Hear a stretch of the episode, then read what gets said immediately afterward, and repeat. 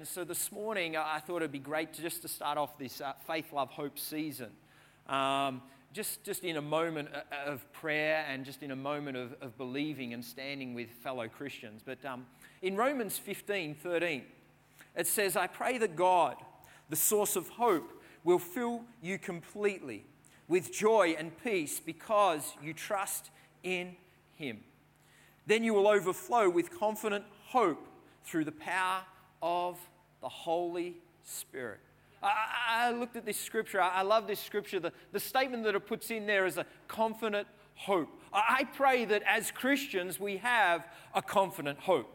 Each and every one of us actually has to have a confident hope in our Savior. You know, if we don't have that hope in God, if we don't have that hope in Jesus, well, then where do we stand as Christians? Where do we actually stand as Christians? If you start to read through, it says, hey, that we have a confident hope, that we trust Him, but through the power of the Holy Spirit. The ha- power of the Holy Spirit actually has to be alive in us as well. For us to have a confident hope, we actually have to be baptized in the Spirit of God. Whoa, yes, we are Pentecostals. We believe in the power of the Holy Spirit.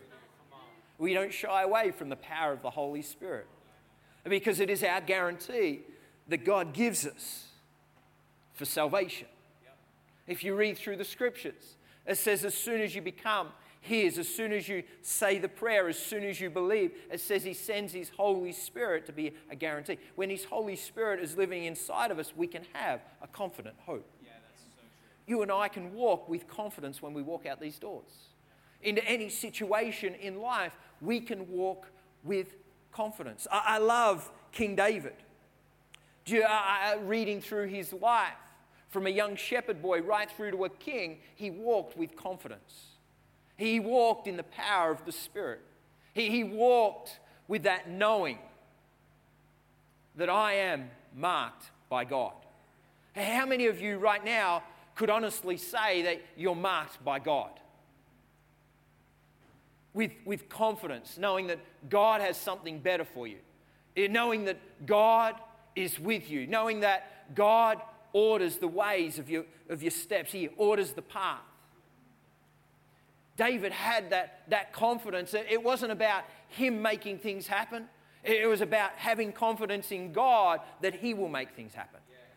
There is a difference. There, there are a lot of Christians trying to push their own agenda, trying to push through in their own strength. And, they, and in turn, when they start to do that, they start to burn out. But there's another way to live life. The best way to live life is to let God go before you. The best way to live life is to let God open those doors. Instead of worrying about tomorrow for yourself, but let God do the worrying. That's what I reckon. It's a great deal. Uh, you'll grow grey later. I was, I was thinking you'll go bald late, but no, I'm thinking of Tim Mack. No. but those things. David. But you read through, and, and, and David, there is more written about David than any other person in the Bible except Jesus. The statement has said that he was a man after God's own heart, but I want to say today he wasn't perfect.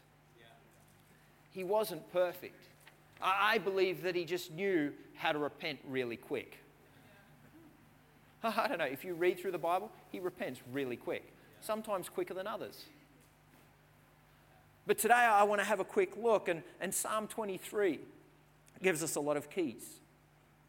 Psalm 23, it says, The Lord is my shepherd, I shall not want. He makes me lie down in green pastures. He leads me beside the still waters. He restores my soul. He leads me in paths of righteousness for his name's sake. Yea, though I walk through the valley of the shadow of death, I will fear no evil, for you are with me. Your rod, your staff, they comfort me. You prepare a table before me in the presence of my enemies. You anoint my head with oil. My cup runs over. Surely goodness and mercy shall follow me all the days of my life, and I will dwell in the house of the Lord forever. I, love David. He knew how to walk with God, no matter the circumstance.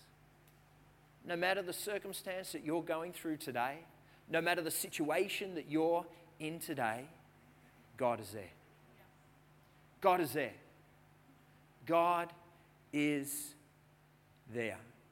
The first thing that we can take out of this is that he makes the statement, I shall not want. In other words, he's saying, You won't lack. You won't lack. We, we live in a world today where that actually has lack.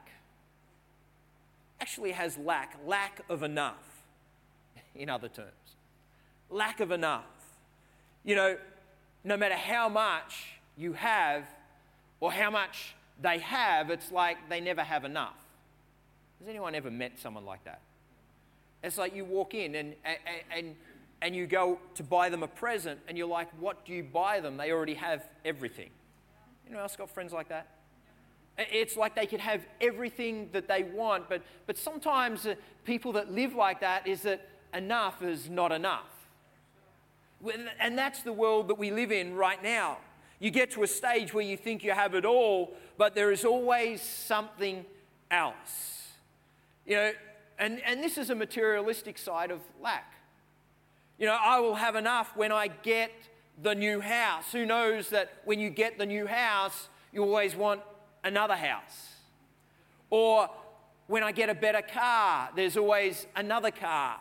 Or when I get a boat, there's always a, a bigger boat. Or, you know, when, when I get the job promotion, I'm always looking for the next thing. Like, it, it's like we have this void in our heart where enough is never enough. But David is here and he's saying, I, I will not lack, I, I will not want.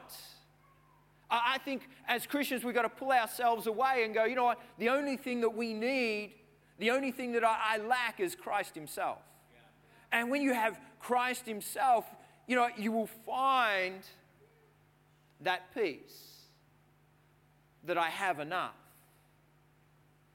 Because at the end of the day, you can't take this stuff with you. At the end of the day, if you're saving a huge inheritance for your kids, they're going to enjoy it, not you. I love that insurance ad or super ad where you see the grandparents, they're out, they're spending the inheritance. They're leaving nothing for no one. But it's like we try to. But then sometimes we can miss the purpose of why God has put us here on this planet. Because we're trying to get the next thing instead of outworking his purposes for our life. David's like, hey, listen, I will not lack. Proverbs 27 20, it says, The eyes of men are never satisfied. They're never satisfied. They'll always want. Like, even from a young age, they'll always want. You know, having four kids and you have a packet of never ending Tim Tams, they think. Who knows that the Tim Tams always run out? Who knows that there's never an even number in there? Who knows that there's always just one left on the plate?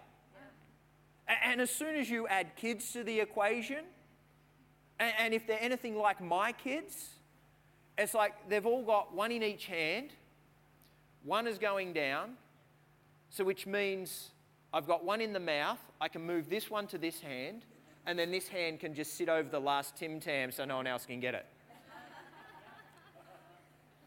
Anyone else's kids like that? Like, honestly, it's like built into us. It's like we're going to miss out. I'm going to lack. If I, if I don't get that, I'm going to lack something. Like, we have this lack, lack mentality. Like, I, I've told this story a hundred times, I think, growing up. I was one of four in a pastor's home. And, and mum and dad would just buy one can of Coke between the four of us. How cruel is that?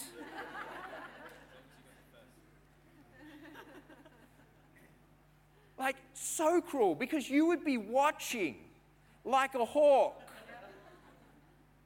Like a hawk. And, And, and I know you're all laughing, but as you grow up, you still have the same thought process.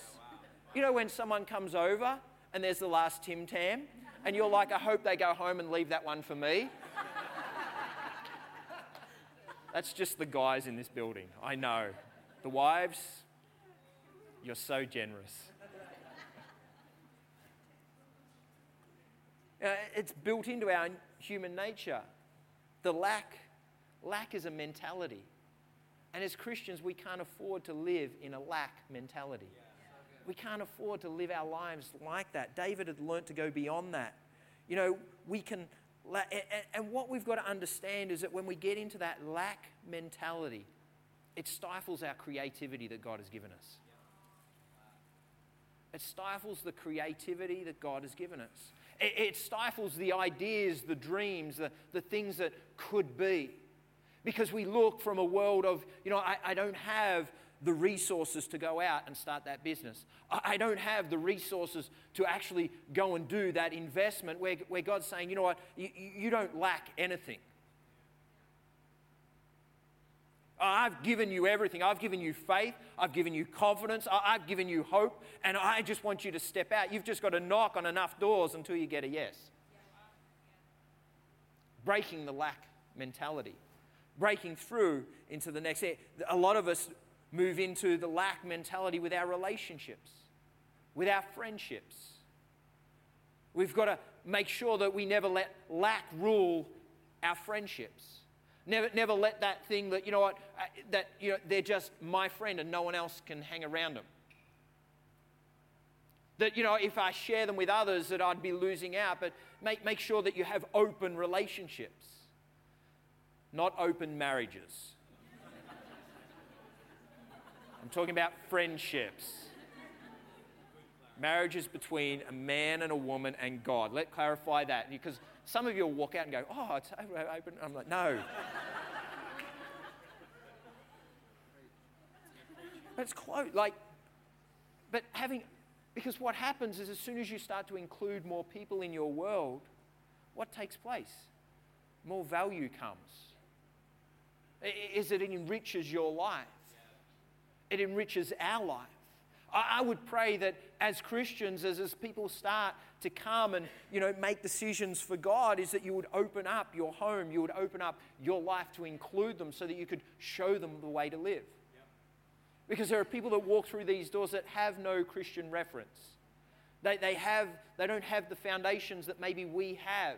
We're growing up in church, so they, they don't know about the blood of the Lamb that is sitting right here. They don't know about, they, they, they look at those things and we take communion it's like, why are we eating someone's body? And it's so you can help them understand those things, the representation of what it means to us as Christians. It enriches our life because we get to share our faith and in turn enriches them. Don't have a lack mentality. God has never called us to live in the realm of lack. Philippians 4:19 it says and my God shall supply all my needs according to his riches. His. Today, we need to live in his riches. Uh, we need to live in his revelation, in glory by Jesus Christ. David had this realization that, you know, that God was his provider. That God has always called us to live in a realm of possibility, more than enough, and faith. He's called you and I to live in that realm of faith more than enough and possibility. Yeah. The possibility. Possibility, you know, when you pray for someone, there is a possibility that God will come through, that miracles will take place. You know, when you pray, you will see more miracles. It's a funny thing that. Oh, someone's sick? Oh, great. I'll just send them some flowers. But if you go and pray for them, the possibility that God will move. You'll share your faith. You know, when David was on the battlefield with Goliath, he was living in the realm of possibility and faith. It was a realm of possibility and faith. Now, as we get older, we become more cynical and more like, oh, I just live in the world of reality. No, you've just lost your faith. You've lost your edge. Don't lose your edge. As you get older, don't lose the edge of faith. Don't lose the edge of God can come through. Don't lose the edge of possibility. And if God doesn't come through, so? So? It doesn't matter. But what happens if He does? And sometimes it doesn't happen in our time, but it happens in His time. Lack. Live in the realm of possibility and faith. The second thing he has is I will fear no evil. In life, one thing is for certain. There's one thing that is for certain in life is that each and every one of us will go through a valley experience. And some of us will go through, no, I was going to say, some of us will go through one. No, I'll be lying. You're going to go through many. I Just want to encourage you today. There's going to be many valleys in your life, many mountaintops. But what, what I find is it's not necessarily in the destination, but it's in the journey. It's in who we're becoming in those moments. In those moments. For some of us here, it could be the loss of a loved one unexpectedly. It could be those moments, and even in my own life, where I've lost loved ones that were unexpected. It was like, wow, they've gone already. Like, they were supposed to live to at least 90. And, what's taken place? Like, the, the unexpected that comes, the valleys that you've got to go through. You, David's, is, uh, even though I'm in the valley, I will still put my faith in you. Yeah. You know, uh, the SIPS, uh, medical symptom of a, of a close loved one. There's a valley where you're believing, your faith is in your heart, the financial hardship. There, there's going to be times where it's like, you know, the money tree out the back has shrunk. And, and the kids are coming to you, and you're like, yes. But there's those moments where you, where you go, God, even though right now in this situation, this valley moment, it is only for a moment, it's only for a season. I know my faith is in you, it will come through. The relationship breakdowns that happen around you, those valley moments, God is still there. God is still in those, those moments. He's still waiting. He, and in those valley moments, He's just waiting for our heart to turn towards Him. He's just waiting. Will you have faith enough to see the mountaintop tomorrow? Will you have faith enough to walk through this valley and see that I am victorious, to see that I am faithful, to see that my word, my promises are still true today and tomorrow and for the future? But it takes faith and possibility. Sometimes when we're in the midst of the valley, it's hard to see the end in sight. David walked some pretty dark valleys. Some pretty dark valleys. Ah, I remember walking through one with our, our youngest, well, really all our kids. There were moments where, with Maya, they're like, you know you shouldn't have her.